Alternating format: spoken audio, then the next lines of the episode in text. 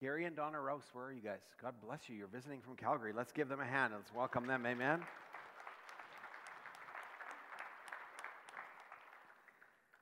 Man, we had some shoe boxes this year, hey? Isn't God good? You know, I can tell you from firsthand experience that those things affect kids' lives in ways that we can't even po- possibly comprehend. When you understand that a kid has nothing and they get pencil crayons and a notebook and a ball to play with that they've never had before. I've seen it when we were in Mozambique. And so you may think, well, why are we doing that? I'm telling you, it makes a difference. And then the teaching and training that happens afterwards with those kids who receive those boxes often brings them into a, saving faith with Jesus Christ. So we're thankful to partner with this ministry, and uh, it's wonderful to be part of our church family. Amen.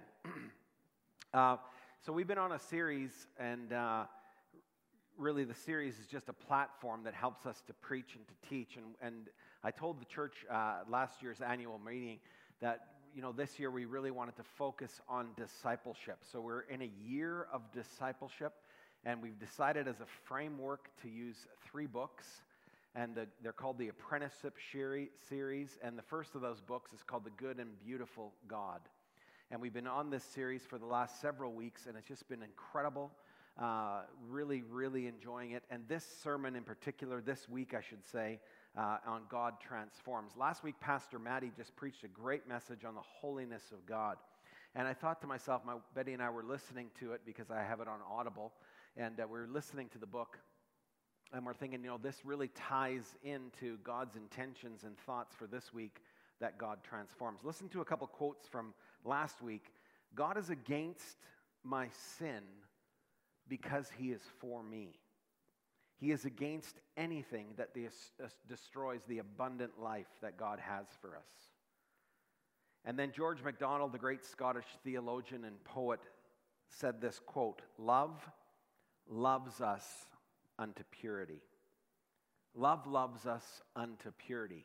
You see, the goal of love, the goal of love is to see your life changed is to see you transformed into the image of God.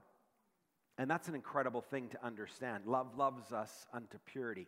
Our second value as a church is accepting uh, one another and ourselves and one another while we pursue maturity together. In other words, God accepts us right where we're at, but He actually wants to mature us. He wants us to grow. He wants us to change. He wants us to be transformed. Why? He wants to take those things in my life and in your life that limit me, those broken areas of my life, and He wants to heal them, restore them, and change them so that they are into the image of God. Church, listen to me. This is a challenging message and an important message for you to take away today because I think the vast majority of Christians make a mistake.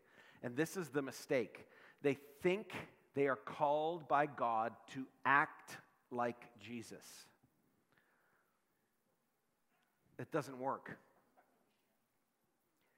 Actually, God doesn't want you to act like His Son.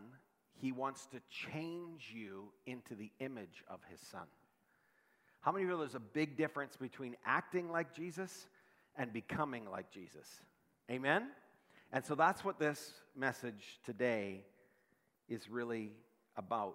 You see, the problem with me sometimes is that I try to be like Jesus. Here I am, I'm over here, and I want to be like Jesus. He's my hero. And uh, he's saying, Come on, Greg. And, you know, I think I've got it all together. I'm just going to keep going, keep going towards Jesus. And the harder I try, the more I seem to fail and fall and, and don't reach that ideal or that goal that God has for me. And sometimes that creates a problem in my life.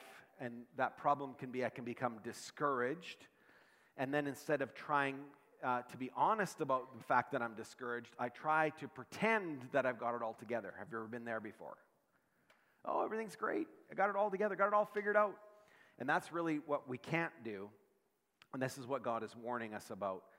You know, we understand that everyone in this, you know, every one of us has made a decision to follow Jesus. And so if you've done that, the Bible says that you're saved and, but how many of you know, even though you're saved, you still have some sin issues that you struggle with? Are Betty and I the only two here that apparently, honey, we, we haven't quite got like the rest of them. Okay, just, well, Betty, for you and I, this message. Okay, so the rest of you can just sit in our living room conversation between my wife and I today. It says, Do not conform to the pattern of this world, but be transformed by the renewing of your mind. Now, listen, that word conform means to fashion myself to be alike, to look like, or to act like. You see, the pattern of this world, you guys, the pattern of the world is self centeredness. And whether that self centeredness is selfishness or self righteousness, it's still self centeredness. And, and the Bible is saying, don't conform to the pattern of the world. Don't live a, a self centered life, but live a God centered life by being transformed by the renewing of your mind. See, the pattern of the kingdom of God is different than the pattern of the world. The pattern of the kingdom of God says, I cannot do this on my own. I need God's help. And therefore, God is offering you a partnership with Him. He's saying, I'm opening my kingdom life that I might come and dwell in you and empower you toward not only transformation, but toward living a life of fullness and, and in, in, in all that God has for you. This is the hope of the kingdom of God. And many Christians have been discouraged because they think, I can't do this. The harder I try, the more it just shows me that I, I really can't live the Christian life. And I think it's because we have a wrong thinking. See, that word transform is the word metamorpho, which is where we get our word metamorphosis from. It means a major change in the appearance or the character of someone or something. It is a thorough and dramatic change. It is a worm becoming a butterfly. How does that transformation occur? And how does God deal with the fact that I still have sin? If He wants to change me and transform me, and yet I still have these issues in my life that still need to change, how does God transform you and I? And if we can grasp what I have to say today, I'm telling you that it'll change your life. And it'll change the way you pursue God and what you think about. But I'm going to pray because I need help in communicating this. Amen? And you need help in receiving this. And so, Father, in the name of Jesus Christ, come, Holy Spirit, and teach us today. God, we desperately need eyes that see today ears that hear today, hearts that receive and respond to you today. Lord, I do pray for that spirit of wisdom and revelation to know you better, to know the hope that you've called us to, and the glorious inheritance that is ours in Christ Jesus, and the incomparably great power for us who believe. It's the power of transformation, the power of the resurrection. In Jesus' name. Amen. How do we change? How do we transform? Well, our text told us the very first thing is this you need to have your mind renewed. You change by the renewing of our minds. Well, 2 Corinthians 5:17 tells us that we're thinking wrongly. And the first area that we need our mind renewed into is the fact that you are a new creation. Listen to what this text now says. Now, if anyone is enfolded into Christ, he has become an entirely new person. All that is related to the old order has vanished. Behold, everything is fresh and new. See, you're not just a sinner saved by grace, something has happened supernaturally that we're not comprehending or understanding that we've literally been transformed. The Bible says this we are now in Christ. And the fact is, the phrase in Christ occurs 164 times in the New Testament epistles, in the writings of Paul alone. 164 times the Apostle Paul pleads with us to say, guys, you are in Christ. You are in Christ. Let me just read a couple of those scriptures. To them, God chose to make known how great among the Gentiles are the riches of his glory of this mystery, which is Christ in you, the hope of glory. Colossians 2:13 When you were dead in your trespasses and the uncircumcision of your flesh God made you alive together with him when he forgave all of our trespasses. Galatians 2 19 and 20. I have been crucified with Christ, and it is no longer I who live, but it is Christ who lives in me. You are in Christ. But here's the issue this is how most Christians think, okay? Most Christians are here and they're happy because, you know, they're friends of Jesus, and then something occurs in their life and uh, you know they realize I, I still have little sin issues i have little problems in my life and they're still kind of there all over my life all these sin issues so i'm kind of over here and jesus is watching me and he's saying come on get it together get it together fix your life fix your life and we what do we do we try harder we try harder we try harder and guess what happens you get worse and uh, if you never, if you want to prove this, try to crucify yourself. It, don't try it. it pastor told me, no, pastor didn't. You're, it's not going to work. You have already been crucified in Christ. So, so most Christians see themselves over here, and Jesus is saying, Come on, change, change, change. And we feel this voice and we feel this condemnation. But the Bible says that there is therefore now no condemnation for those that are in Christ. But what about my sins? You see, here's the difference between what the Bible says and what you say. Well, I'll get there in a minute. Just understand the false narrative is this the wrong thinking is this. You would say to yourself at times, I am a sinner. I'm a sinner. I'm a sinner just saved by grace. And there's some truth in that and I understand that. But the Bible actually would change that narrative, and you need to understand you're not just over here apart from Christ, because the true narrative is this I am a saint. I'm a saint. Listen to what it says. this isn't going to come up on your screen, but it just says in 1 Corinthians, says, eh, eh, eh, uh, to the church in God in Corinth, to those who have been sanctified in Christ Jesus, saints by calling with all who in every place who call upon the name of the Lord Jesus Christ, their Lord and ours. 15 times in the New Testament, you are called saints. You are called saints, and that word saint means physically blameless, morally pure. Now, how could that possibly be true? Because, Pastor Greg, I've got these sin issues, and if you don't know it, ask my wife, she will tell you. They are there. There's these things in my life that are wrong. So, how can I be morally pure? Because you need to understand this is how God sees you. Hebrews 10 14 says this incredible thing who by one sacrifice has made perfect forever those who are still being made holy. He's not cutting our arm off, he's just erasing the sins. Amen? And, and you say, well, okay, Pastor Greg, how can God do that? Because God calls those things that are not as though they were, and therefore they are. So, this is the difference between what we think our life looks like and what heaven sees our life like. Because you know what God says? You are in Christ. Now, you still have all, there's a big smiley face. Yay! I'm in Christ. But I still have issues. How can I be in Christ? Because that's what God has said. This is what God has done. He's not treating you according to your sins, He's treating you according to the righteousness of His Son. And if God sees anything other than Christ when He looks at you, you and I are in big trouble. Because I've, I've been translated from this kingdom and brought into this kingdom. And let me prove that to you. Here's the scripture colossians 1.13 he has rescued us completely from the tyrannical rule of darkness and has translated us into the kingdom realm of his beloved son.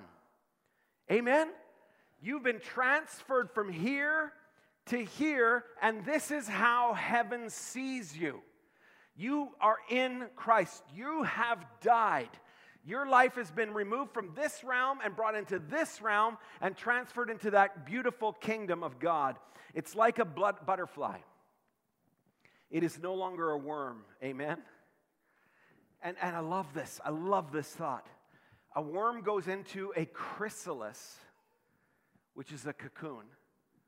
It goes into a chrysalis and it becomes a butterfly.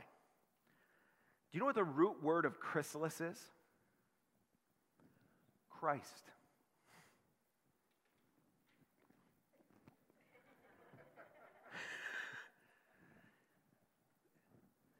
the sinner goes into Christ, a sinner, and is transformed into a saint. Amen? This is how God sees you. You have been translated from this dark realm into the realm of the Son that He loves, and now He's placed you in Christ. When He sees you, He sees you in Christ. Hallelujah, hallelujah, hallelujah. You know, there's this guy, uh,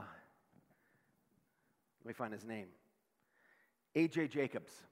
A.J. Jacobs, and he writes a book called A Year of Biblical Living. A.J. Jacobs is a Jewish man, and he decided, I'm going to live a year biblically, and so he writes this book. And I, I read the book, it's interesting. So he tries for the first several months to live a completely Old Testament life. And so he lives by all the laws in the Bible and everything. Like he won't wear clothing that's mixed. He uh, honors the Sabbath. He lives all these things. He does all this stuff, A.J. Jacobs. And um, and then he, so he, he's doing this biblical life, and it's quite funny story, him telling about the things that he does. And then he decides, now I'm going to live as a Christian for the second part, because I'm going to live in the New Testament. So he goes in and meets with a pastor, and he says, I want to meet, I want to live as a Christian. And the pastor just listens to him, listens to him, and says, Well, what you're saying is impossible. He's like, What do you mean? You can't live as a Christian unless you have Christ in you. Until you've been translated from this realm and put into this realm, this life is impossible. So he still tries to live that life, but he doesn't understand that it's the empowerment of God and him being in Christ that makes all the difference. See, church, listen to me. The first act of transformation, this shouldn't shock us because you've already been translated. You've already had a, a, an understanding of this transformation because you've been taken from one realm and brought into another. And that realm is now that you are in Christ, the new birth. This is what it means to be born again. Now, sin, listen to me, sin still remains, but it doesn't reign any longer. It doesn't reign. Why? I'm in a new kingdom, and there's a new power source within me that helps me to start living and overcoming. And that's what we need to understand. Your mind needs to be renewed. How many of you know you need your mind renewed? You need some change in thinking. And if you're honest, like me, I think at times, I, I, I, I think I'm here sometimes, but many times I actually act like I'm here and I try harder and I try harder and I try harder and I can't change and then I get frustrated and then I act like I've changed. And how many of you know that's not good? That's called hypocrisy. That's what an actor does. He acts like something is real when it's not real. So we don't want to live there, do we?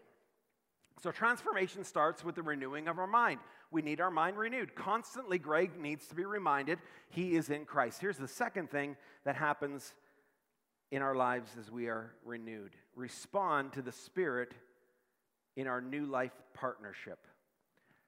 So, not, not only do I need my mind renewed, now I need to respond to the Spirit's moving and working in my life. Because here's the incredible thing not only am I in Christ, but Christ has placed His Holy Spirit in me. How do you draw the Holy Spirit? Uh, a big heart. A heart's beating out of my chest, but. Amen. You have, you have wings. You have wings inside of you that are causing you to fly. The Holy Spirit is in you. Are you with me? Amen? I should have had Andrea drawing on stage and I would have been all okay, but This is the best Pastor Greg can do. This is why he's the preacher and not the drawer. Amen. So Guys, you have a new life partnership. And this is the whole thing. You've entered into a new story. You've been translated from one realm into another realm, and now God is inviting you. This is the life of the Christian. He's inviting you into partnership with His Holy Spirit. And He's saying, Guys, I, I want to pour within you. You've been translated from brokenness and sin and the realm of sin and death and brought into the kingdom of the Son that He loves. But not only have I brought you in, and now I've placed a seed, the Spirit of God within you, who is going to empower you to live live this life. Hallelujah. This is the power of what God has done. You know, it says in Romans 8, chapter, verse 2, chapter 8, a new power is in operation. The spirit of life in Christ, like a magnificent wind, has cleared the air, freeing me from a life fated lifetime of brutal tyranny at the hands of sin and death. You see, Romans 8 7 basically says, Who will rescue me from this body of death? The seven times, or sorry, 21 times in seven verses, the Apostle Paul says, The things I want to do, I don't do. The things I don't want to do, I end up doing. I keep repeating the same things. And then he cries out and he says, Who will rescue me from this body of death?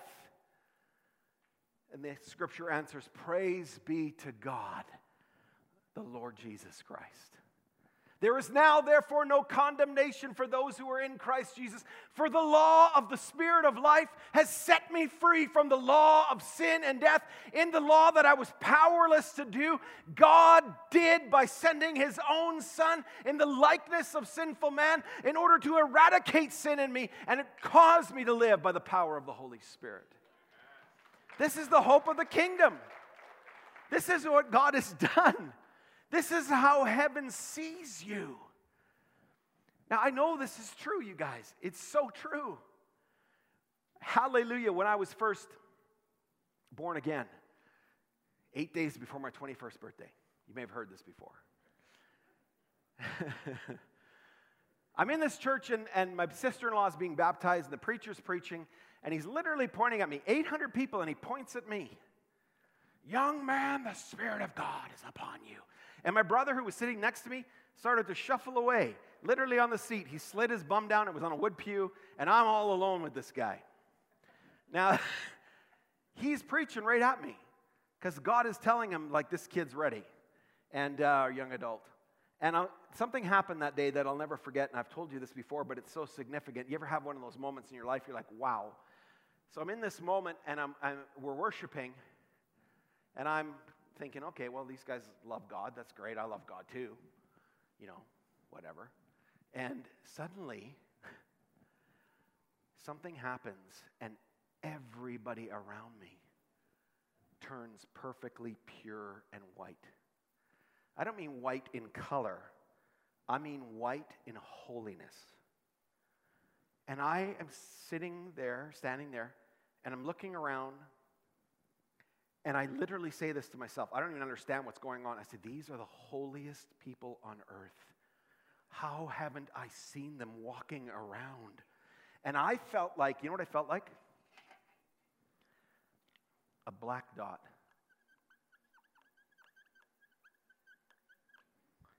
In a white page.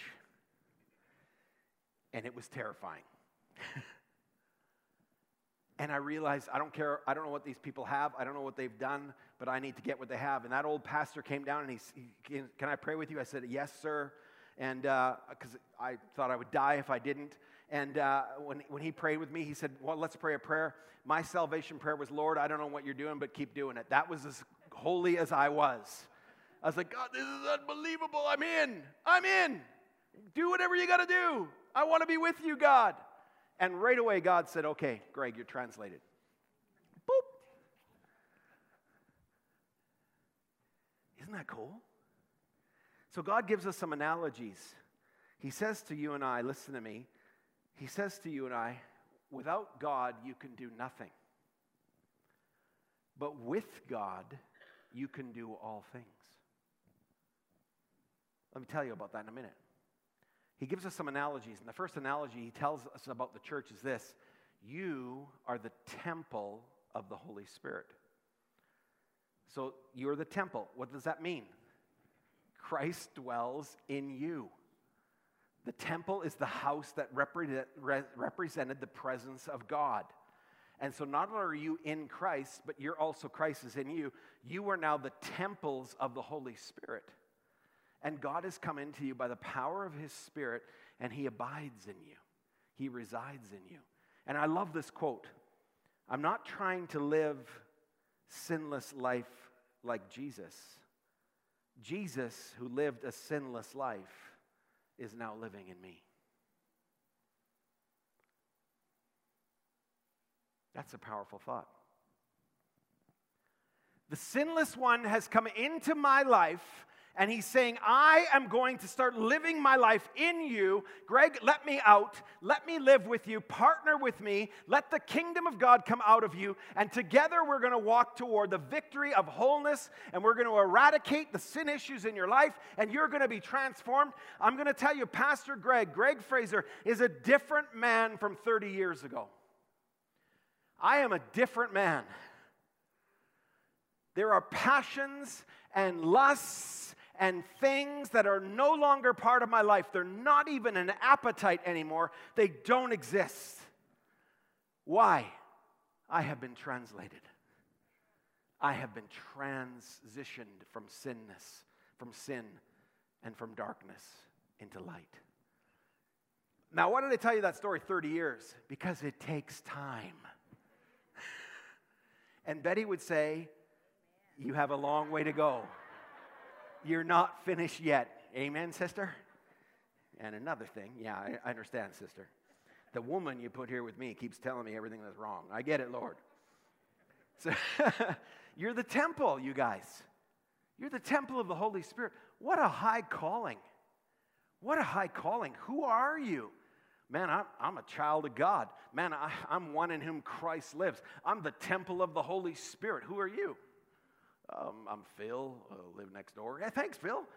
Amen. You too can be the temple of the Holy Spirit. He wants to come and dwell. Oh, you know, I always say that people say this to me all the time. Oh, I, I can't come to your church because I'll burst into flames. I said, You fit right in. We're already all burning, buddy. That's what the Holy Spirit baptism of fire is all about. So he gives us this first analogy you're the temple, but you're also the vine. The vine, he says, Abide in me and I will abide in you. To abide means to rest and rely upon. He is not outside of us judging us, but inside of us empowering us. How many know there's a difference between those two things?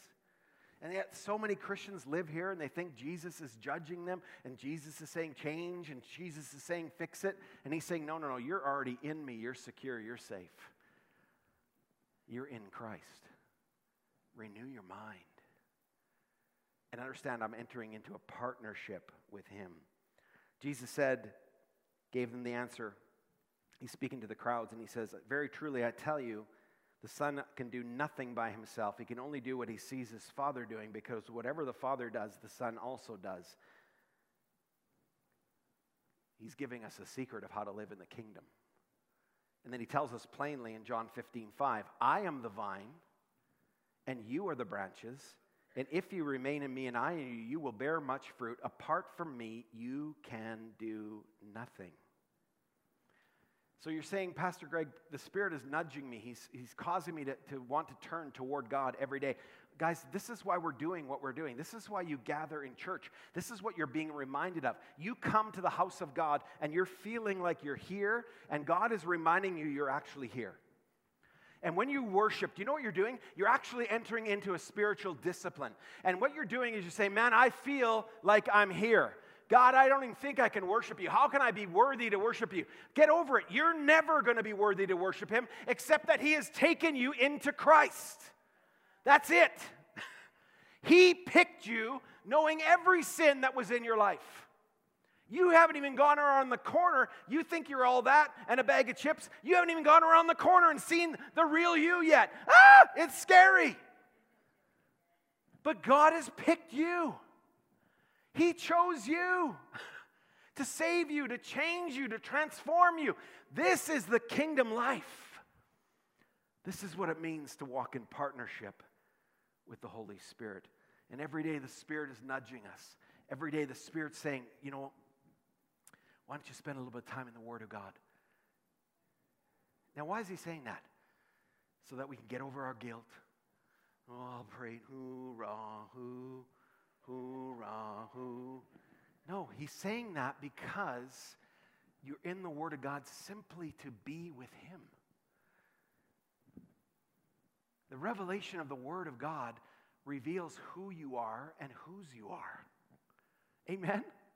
You're in Christ.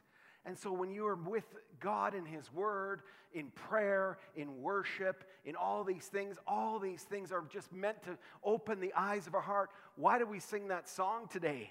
Right? About, about may the Lord bless you, may the Lord keep you, may the Lord cause his face to shine upon you, may the Lord be gracious toward you, may the God of heaven turn his face toward you and show you that he is for you, he is for you, he is for you. This is what you need to know, constantly repeating this, constantly being filled with this knowledge, this revelation. I'm in Christ and Christ is in me. This is who I am. This is who I am. The Spirit nudges you, nudges you, nudges you. Now, here's the thing the Spirit's not going to take you over, He's not going to bully you, He's not going to shame you, He's not even going to punish you if you don't do the things. But He will constantly draw you, constantly nudge you, constantly pull you, constantly remind you. That's what He does. He's a good, good Father. Amen? Now, the thing is, I don't want to push him away. I don't want to push him away because then my heart becomes hard and it becomes harder for him to break in. I want to respond to him daily. That's what we're going to talk about in a second. Listen to what Romans chapter 12 from the Message Bible says. Here's what I want you to do God helping you. Take your everyday, ordinary life, your sleeping, eating, going to work, and walking around life, and place it before God as an offering. Embracing what God does for you is the best thing you can do for Him. Don't become so well adjusted to your culture that you fit into it without even thinking. Instead, fix your attention to God and you'll be changed from the inside out. Religion, church, tries to change you from the outside in. Act, conform, work harder, try more, you're bad, be better. Shame, shame, shame. But that's not what God says. God says, live as to who I've created you to be. You are a saint that struggles with sin sometimes. And as you walk toward the victory with Him, hand in hand, saying, Lord, I lay this down, I give this to you, and I'm changed into your image. You know, 2 Corinthians 3:18 tells us how that transformation happens. It says, he, We with unveiled faces contemplate the Lord's glory. We're being transformed into his image with ever increasing glory, which comes from the Lord who is the Spirit. We with unveiled faces. Do you know what unveiled faces is referring to? You're taking the masks off. You're being real and being honest with God, which is the third step toward transformation. You see, transformation happens not only as we renew our minds as to who we are and whose we are. As we respond to the Spirit in our life in this beautiful partnership that we have, but it's also repenting of when we fall short. Now, repentance, here we go, Pastor. Now you're talking, now you're getting down, now you're getting down to it. Yeah, repent, and that's what I want to hear, because I'm a worm. I'm a worm. Just tell me I'm a worm. You're a butterfly you're a saint. And you struggle at times by going back into the old narrative because of the sinful playback that happens in your mind. I can't change, I can't change, I can't change. I'm bad, I'm bad, I'm bad. God's saying, change your thinking and respond to my spirit and when you fall down, when Greg Fraser goes into what the Bible calls his flesh versus living in the Spirit or being led by the Spirit, he says, just repent. The word repent is metanoia, which means change your thinking. Because I'm tempted, when Greg Fraser sins, do you understand there's two voices that go to work on him. One voice tries to get him to change himself, and one voice gets him to try to trust God. Anybody figured that out yet? Amen? Well, let me read it to you. It actually, there's a scripture. It says this Godly sorrow brings repentance that leads to salvation and leaves no regret, but worldly sorrow brings death. See, Greg Fraser still struggles with sin issues. He still has things in his life that are changed. He has been changed for the last 30 years of following and being in Christ, but he, but he still has stuff that has to change. There's still narratives, there's still sin issues, there's still broken life. And I'm, I'm telling you, that's going to be with me, some of those things, until the day Christ returns. But I have to learn and walk in the victory that is mine in Christ. And I'm slowly, slowly, glacially changing and transforming. And God is changing me into his image. And so he is with all of you. And when Greg Fraser falls short, when I struggle with sin, when I, when I give into that voice, when I say, I, am no good, I'm over here and God's over there and He's waiting for me to be better, when I give into that lie, when I give into that deception, you know what He says? Repent. Change your thinking. Repentance is simply acknowledging God, I have fallen short. God, I have chosen to follow my own way. God, I've been self centered today. God, I've been selfish today. God, change me. Okay, get up. The Bible says a righteous man or a righteous woman falls seven times, but the Lord helps him up each time. Amen.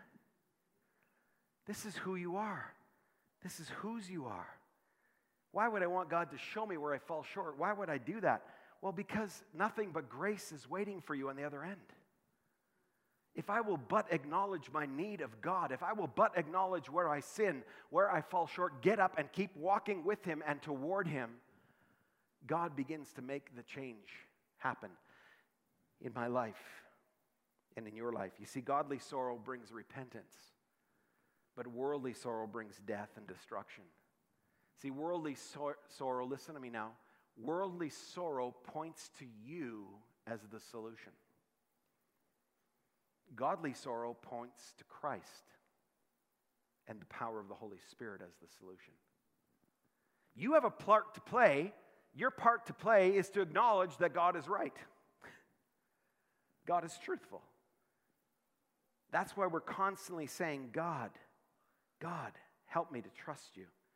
See, these two paths, godly sorrow leads us to one place. It leads us to life with God. It leads us to salvation, to safety, to wholeness, to know that we're accepted, that we're loved, that we're secure. We're in Christ. God is for us and not against us. That's what godly sorrow does. God, I'm sorry for hurting you, but I know that you love me. I know that you're for me. I know that you're not against me. But worldly sorrow says, you better change or else. There's no life there, church.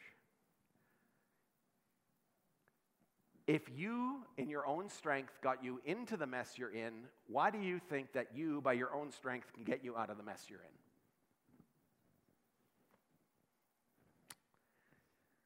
Okay. Betty, are you getting this? You and me? This is just you and me, baby. Hallelujah. Guys, you're in Christ. You know, one of the ancient practices of the church the early church fathers used to do this. It's called the prayer of examen. And they would teach their followers every day to have a time of the prayer of examen. And the prayer of examen is found in Psalm 139, the very last part of it. I'm going to read it from the Passion Translation. You may have heard it in a different one. That's okay.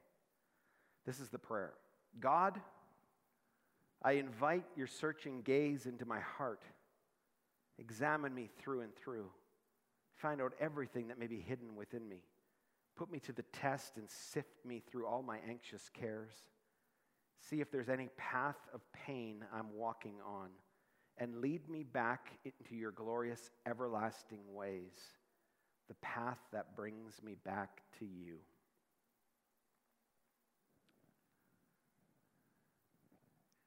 The NIV says, Lord, search me and know me. See if there be any anxious way in me, evil way in me, and lead me in the way everlasting. You know, church, that word everlasting way, if you study that word in the Hebrew, it's talking about a way, a path that is hidden. It is veiled. And what we're praying for is for God to reveal the hidden way. The hidden way is not that we're here, it's that we're here. And so Greg Fraser every day has to be reminded that he is not here. He is here. That's my prayer. God, search me and know me. See if there be any evil way in me, God, and lead me in the way everlasting. Reveal to me today. And so, the, what the ancient fathers would do, the early church fathers, they would say to their followers, guys, just survey your day, go through your day, ask God to reveal to you where He met you today, where you saw Him today. And if you'll pray that prayer, I'm telling you, God will answer you. And you'll see it in the people you met. You'll see it in the customers you served. You'll see it in how you responded to somebody at work, how you responded in your family. And He'll also show you where you didn't follow Him. Oh, God, I had an opportunity to love my wife and serve my wife, and I was selfish. Oh, God, forgive me. Help me, Lord. Help me to respond to your Spirit's nudges next time and not go down that path. Amen? And that's what we do. And by the end of the day, we say, Lord, thank you. And then at the end of the prayer of examen, what, what the early church fathers would say was, now pray that you will meet God and walk with God in your tomorrow, and that you will see him clearly, and you will walk with him. Isn't that a beautiful cleansing prayer? How many of you know repentance is the most beautiful bath that you ever get? It's like, wash me clean, Jesus said this. Remember, he's talking to Peter and he says, he's washing the disciples' feet. And uh, he starts washing their feet. And uh, he, says, he says to Peter, uh, Peter says to him, Lord, you, Lord, you can't wash my feet. I, I won't let you wash my feet. And Peter sa- he says to Peter, Jesus says, Peter, if I don't wash your feet, you can have no part of me. Then Peter, of course, the extremist, says, Then wash my whole body. Wash every part of me, Lord. And he's like, Dude. That's why the hands are like, Whoa, Peter. You know what he says? He says, Peter, he who has had a bath only needs his feet cleansed. And what is Jesus talking about? Your feet represent the point of contact with the world. And he's saying, guys, you've had a bath, you've been translated into the Son, but you still need to live a lifestyle of understanding there are times when you're going to need your feet washed. Because you're still at times walking in this world. You're in the world, but you're not of the world. Are you following me? And so the greatest part of your day can be Jesus, where do I need my feet washed today? Because there's nothing but grace waiting for you on the other side, you guys. There's not judgment, there's not anger, there's not hatred. God is for you and not against you. Amen? So, this is the invitation. I'm going to ask the band to come back. We need our minds renewed constantly. You okay? Good? Sorry, I just have to. Yeah. We need our minds renewed. Amen, church? We need to respond to the Spirit's daily invitation into partnership. Greg Fraser has been invited into a partnership with God. Life with God. That's the whole Bible, by the way. Life with God. Life with God. What's life with God like? Well, He's a stronger partner than you, He's more gracious than you. And when you fall short, all he's asking you is change your thinking, repent. Come back home. Come back to the place of life. Come back to the place of honesty and brokenness and vulnerability. How desperately we need to be honest with each other.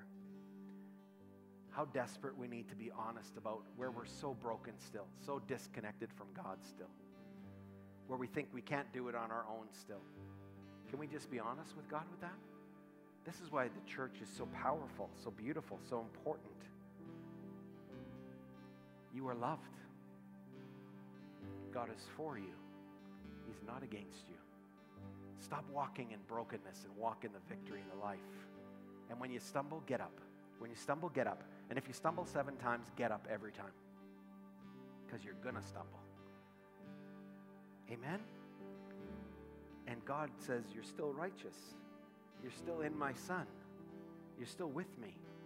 See, my life, Greg Fraser's life, you know, I realized uh, I got tired of sin because sin always produced brokenness in me.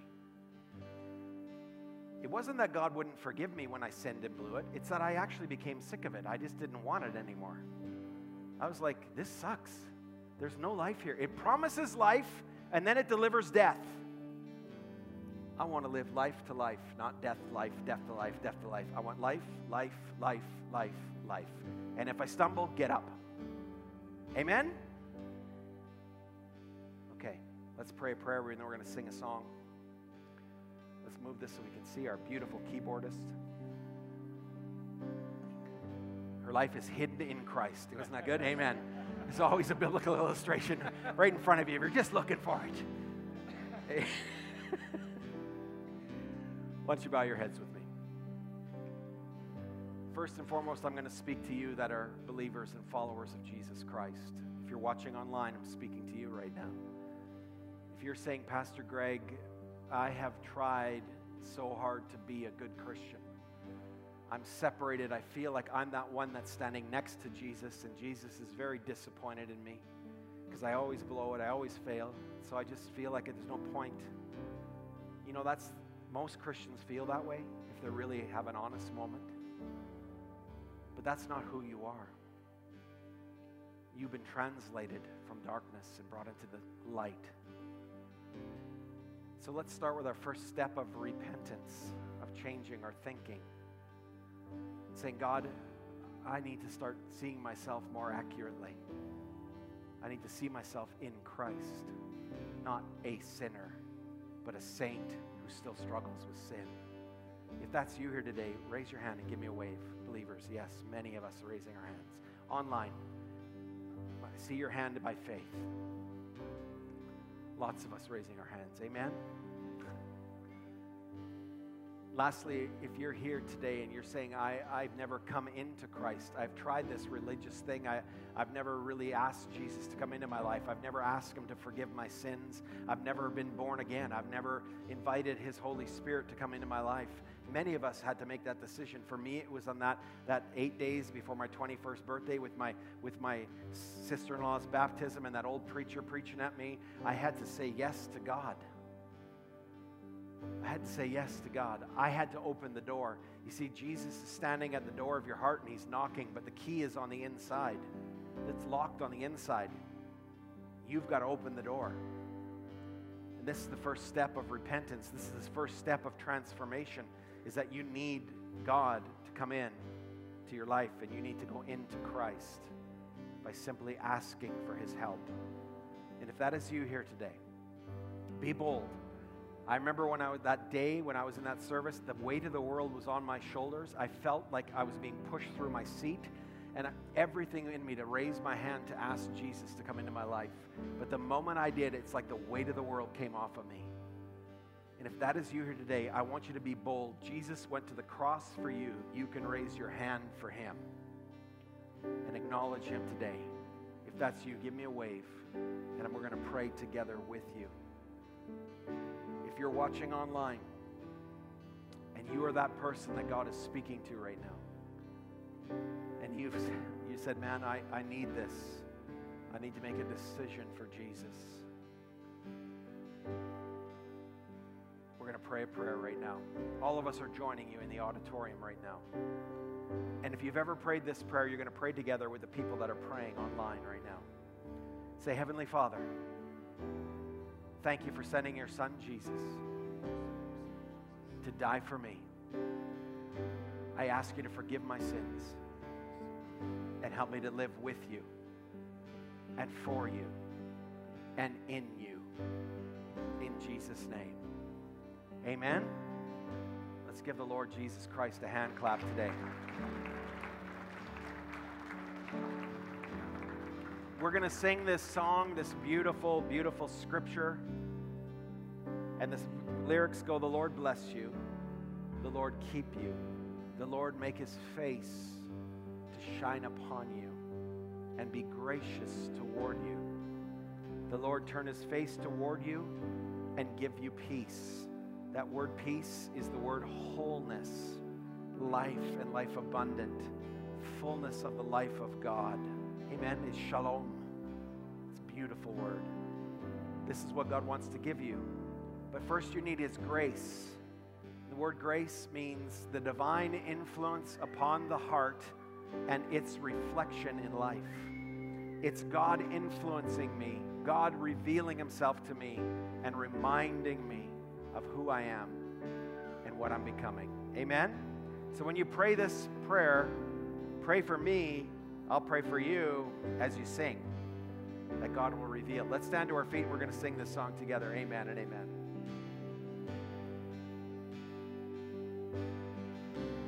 Lord bless you and keep you. Make his face shine upon you. Be gracious to you. Lord turn his face toward and give you peace. Sing that again. Lord bless you and keep you. Make his face shine upon you. Be gracious to you. Lord, turn his face toward you and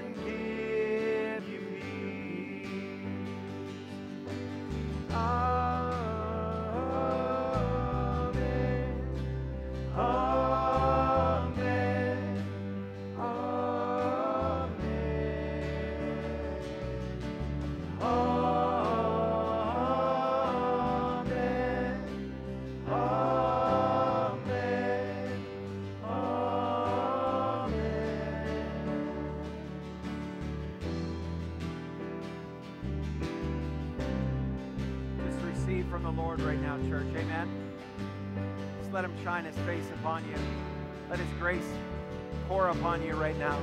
Be open to receive. Oh Lord, we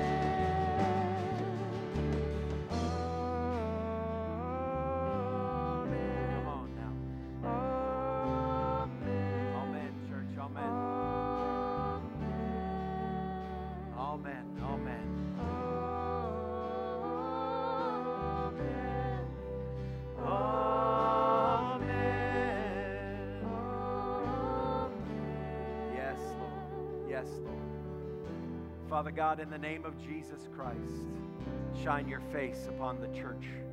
Reveal your kingdom and reveal your glory to each one of these members, Lord God. May they walk out of here in the victory and the power of the Holy Spirit. May they know you, walk with you, walk in glory, walk in peace, walk in joy, walk in righteousness, Lord God. For you are good and you are for them and not against them, Lord. And so, Lord, I bless them with a revelation of your grace. In the mighty name of Jesus, the church said, Amen. Let's give the Lord Jesus Christ a hand clap today.